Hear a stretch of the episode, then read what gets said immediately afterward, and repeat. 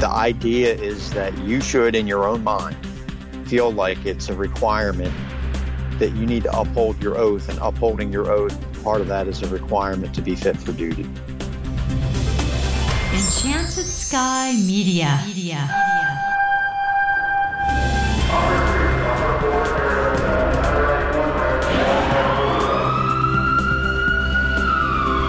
From the Federal Resources Studio, this is Code 3, the Firefighters Podcast, hosted by award winning journalist Scott Orr. Code 3 features interviews with leading members of the fire service discussing firefighting strategy, tactics, and other topics you need to know more about.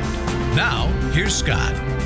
That's right, and I will not let Parkinson stop me. Thank you for joining me again here on Code 3. This is the show for and about firefighters. We're informing and entertaining members of the fire service, just like you, from coast to coast. A few years back, the NFPA said that just 27% of fire departments had a basic firefighter fitness and health program, and that was down from 30% in 2010. My guest today says the time has come for the fire service to prioritize the health and wellness of its firefighters on a national level. It's time to stop talking about how important fitness is and start doing something about it. Here to explain why is Dan Kerrigan. Dan is a 32 year veteran of the fire service. He's chief fire marshal and department fitness coordinator for the East Whiteland Township Fire Department in Pennsylvania. He's co author of the best selling book, Firefighter Functional Fitness, and an international speaker on firefighter health and wellness. And Dan Kerrigan, welcome to Code 3. Thanks. I appreciate you having me. It's a pleasure and an honor. It seems to me that working out is a routine thing for firefighters, isn't it? I would like to be able to say yes to that, but that would be difficult for me to quantify knowing how many fire departments are in this country and uh, over a million firefighters. Uh, you would think that firefighters would make it a personal priority and a commitment to do so, but I don't know that everybody's doing it. So, why is it such a battle? Why do we see all the memes on Facebook telling firefighters they need to be in better shape? Isn't this something that they ought to want to do on their own? My opinion is I, I would I would think they would. I think you have to look at it from a couple of different perspectives. Number one being it's on a lot of different levels. So it's it's a personal attitude, it's a it's a company officer and company level attitude and then also the attitude that your actual chief executive officers need to have as well. So, in theory, it makes sense that you would want your firefighters to be in the best shape they could be. And as you take the oath, that you'd want that to be the case personally. But you know, there are any number of reasons why maybe we're not we're not hitting the mark in certain areas. Give me some examples of some of those reasons, if you would. Well, I, I think ultimately it comes back to the the fact that the United States it, it does not really have a a mandate, if you will, or a requirement for firefighter health and wellness in terms of annual, uh, you know, occupational medical physicals, annual fitness assessments, regular ongoing exercise, and so forth. There's nothing other than standards that we have that are very good, I might add, there's nothing other than standards to project that, right? It's it's it's still up to the individual firefighter. It's still up to the individual organization to take what's been given and implement it. So I, I don't necessarily give examples as much as I would unfortunately say there are a lot of excuses out there. Uh, some of them are personal. Some of them are, you know, go back to finances, and some of them go back to difficult labor management relationships. There's any number of reasons why, from organization to organization, we may not be doing as good as we can. Don't get me wrong, there are a lot of departments out there that are are doing very well, and there are a lot more departments and individual firefighters that are learning and understanding and starting to make this a priority.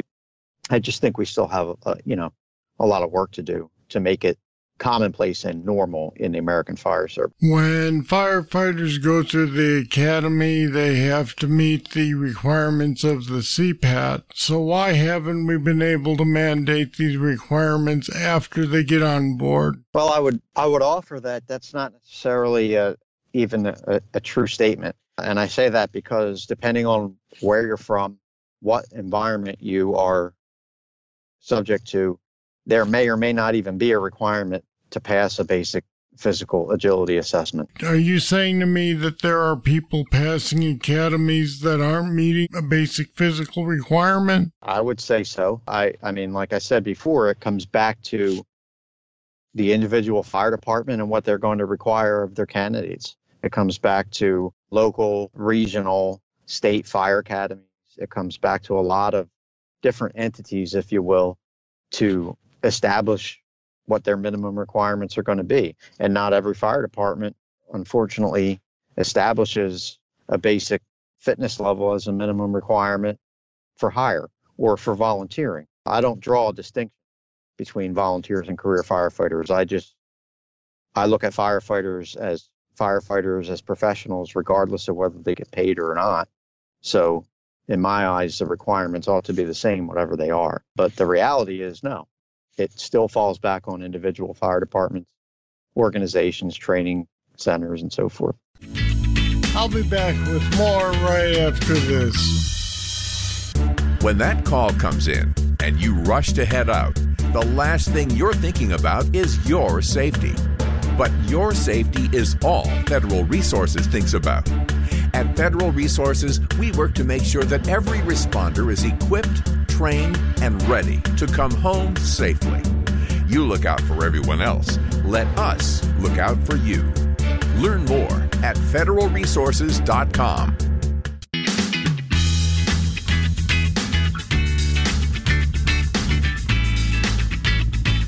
So then are you saying that departments that don't require this are afraid that they won't have enough people on board if they do? I mean, why else what other reason would there be to not require physical fitness? I've heard that as as as a reason, and I'm, I'm not going to go so far as to say that is the only reason. Again, it would be difficult for me to to characterize or lump all the fire departments in this country together, and that wouldn't be fair to do so. But I, I know that from my talks and travels and so forth that there definitely is you know, I'm assuming you're speaking on the volunteer side of things, there definitely is a concern that, you know, implementing more and more requirements on volunteer firefighters just gives more reason or not not necessarily reason, but gives more uh, emphasis on on losing volunteers because they just can't commit to the training and the time and the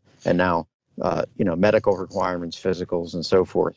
Uh, so yeah, I mean, I've heard that as a reason, uh, but it's certainly not the only reason.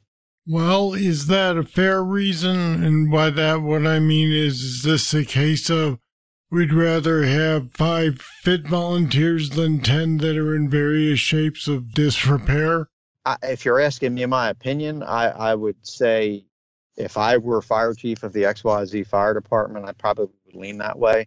Uh, but it's it's not it's not something you can just can and say that's the only thing that we're talking about here. I mean, there's training, there's uh, time commitments, there's staffing issues, and so forth that also come into play. So, having uh, you know fit and healthy firefighters is one thing, but also having them available to to handle the emergencies is another. So you kind of have to add the two together.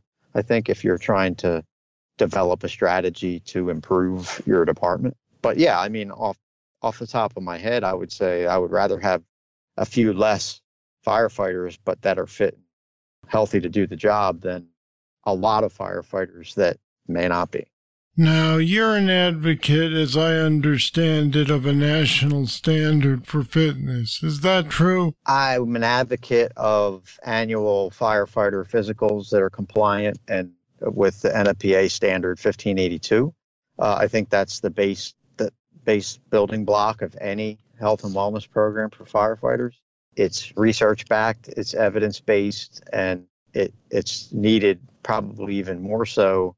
I know it's going to sound funny me saying this, but it's really needed even more so than than fitness, if you will, to get things started. If you have no program whatsoever, then the first thing we ought to do is get our people to the doctor and have them evaluated correctly so that we can identify issues before they get to the point where it's too late. And that, so I would say I'm an advocate of that first, and absolutely then an advocate of uh, implementing a regular fitness program within your department that's essentially required but not punitive if uh, if you understand what I mean. Actually, I'm not sure that I do. I understand required, but if you don't meet the standards, then what would you have them do? Sure. Well, so and and those it's written in some of the standards that we that we do try to use that if you don't meet minimum requirements in a given area, then what we do is we fall back on counseling, education, additional training, anything we can do to help the firefighter that's missing a mark in a certain area get get to that mark. It's not it's not meant to be punitive. It's not meant to be used as necessarily a, a means to to remove somebody from service, unless medically and, and physically speaking, that's the only last resort alternative. So what I mean by non-punitive is I mean we should all it's it should be looked at as a benefit, a tangible benefit of employment or volunteering with with your organization and we should be there to help and guide you and provide the resources for you to get better and to improve not use it against you which makes sense given that what we're trying to do here is keep people from being a line of duty death that's not from a fire. Absolutely. There have been too many cardiovascular incidents the thing is, I'm surprised that firefighters are not recognizing this on their own yet. Why is that? Well, I, I don't know that they're not anymore. Uh, I think if you if you went back five, seven, eight, even ten years, that might be a, a more accurate statement. But I, I, would like to believe that because of the approach that people like myself and my colleagues on the safety, health, and survival section, and and my partner and and there's a lot of people out there right now that have dedicated a lot of time and effort in not just promoting health and wellness, but providing the tools and the resources to be able to get that done. And I think every day, more and more individual firefighters are buying into that and they're taking it upon themselves and not waiting for their organization to do it for them. It, it's not something we're going to change overnight it's a legacy type of a situation, if you will. Um, but I think that by focusing at least some of our attention on the individual firefighter, the hope is that 5, 10, 15 years down the road, those individual firefighters that buy into we're working towards instilling that that new kind of approach into an existing culture, if you will. So infusing new ideas and and and so forth into an existing fire service culture that doesn't necessarily need to be changed 100%. We just need to plug in new ways of doing things where there's going to be more benefit.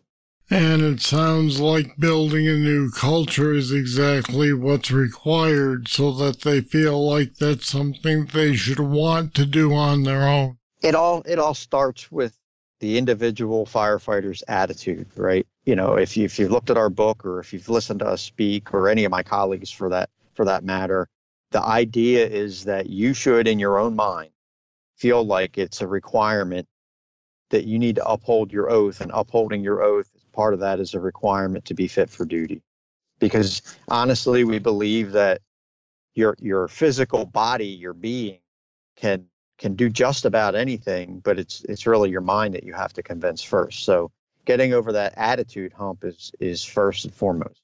Then holding yourself accountable on a personal level and being the example by showing others what you're doing. That would be the next step, that accountability. And then obviously the last step is just taking action on it rather than just agreeing about it. Sounds good. All right, Dan Kerrigan, thanks for talking with us today on Code 3. I, really appreciate the opportunity, and uh, I, love what you're doing, and uh, the honor was mine. And we put some more information about the need for firefighter fitness on our website at code3podcast.com slash priorities. Check it out. Now, here comes your trivia question. What is the practical flow limit for an inch and three quarter line that will maintain a reaction force in the range of 45 to 75 pounds? I'll have the answer right after this. Ever notice that Scott always tells you that you can get a guest's book at our website, code3podcast.com? That's because we have links to order their books from Amazon on the episode's show notes pages. It makes it easy for you to get the books, and it helps support Code 3. When you buy Amazon through our website, we get a small cut too, and it doesn't cost you any more to order through us. Plus, there are other firefighter related products there too. Take a look at code3podcast.com. Here's the trivia answer. The practical flow limit for an inch and three quarter hose that will maintain a reaction force in the range of 45 to 75 pounds is 200 gallons per minute. All right, that's it. That's all for this edition of Code 3. I'd love to hear what you think of the show. Just email me, scott at code3podcast.com.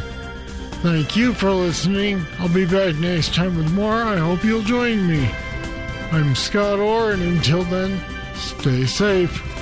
Code 3 is made possible through the generous support of Federal Resources. Visit them at federalresources.com.